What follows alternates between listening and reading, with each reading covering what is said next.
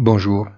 Un accord bipartite entre démocrates et républicains a été conclu au cours du week-end concernant le financement fédéral pour le 2024 et la répartition des chapitres des dépenses connexes.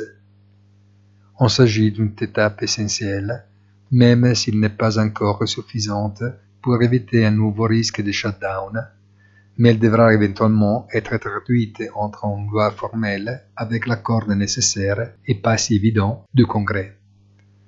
Par l'instant, les marchés procèdent motu proprio, mais en même temps, sans perdre confiance dans un 2024 qui de nombreuses boîtes d'investissement peignent déjà d'un rose brillant. Bonne journée et rendez-vous sur notre site easytradingfinance.it.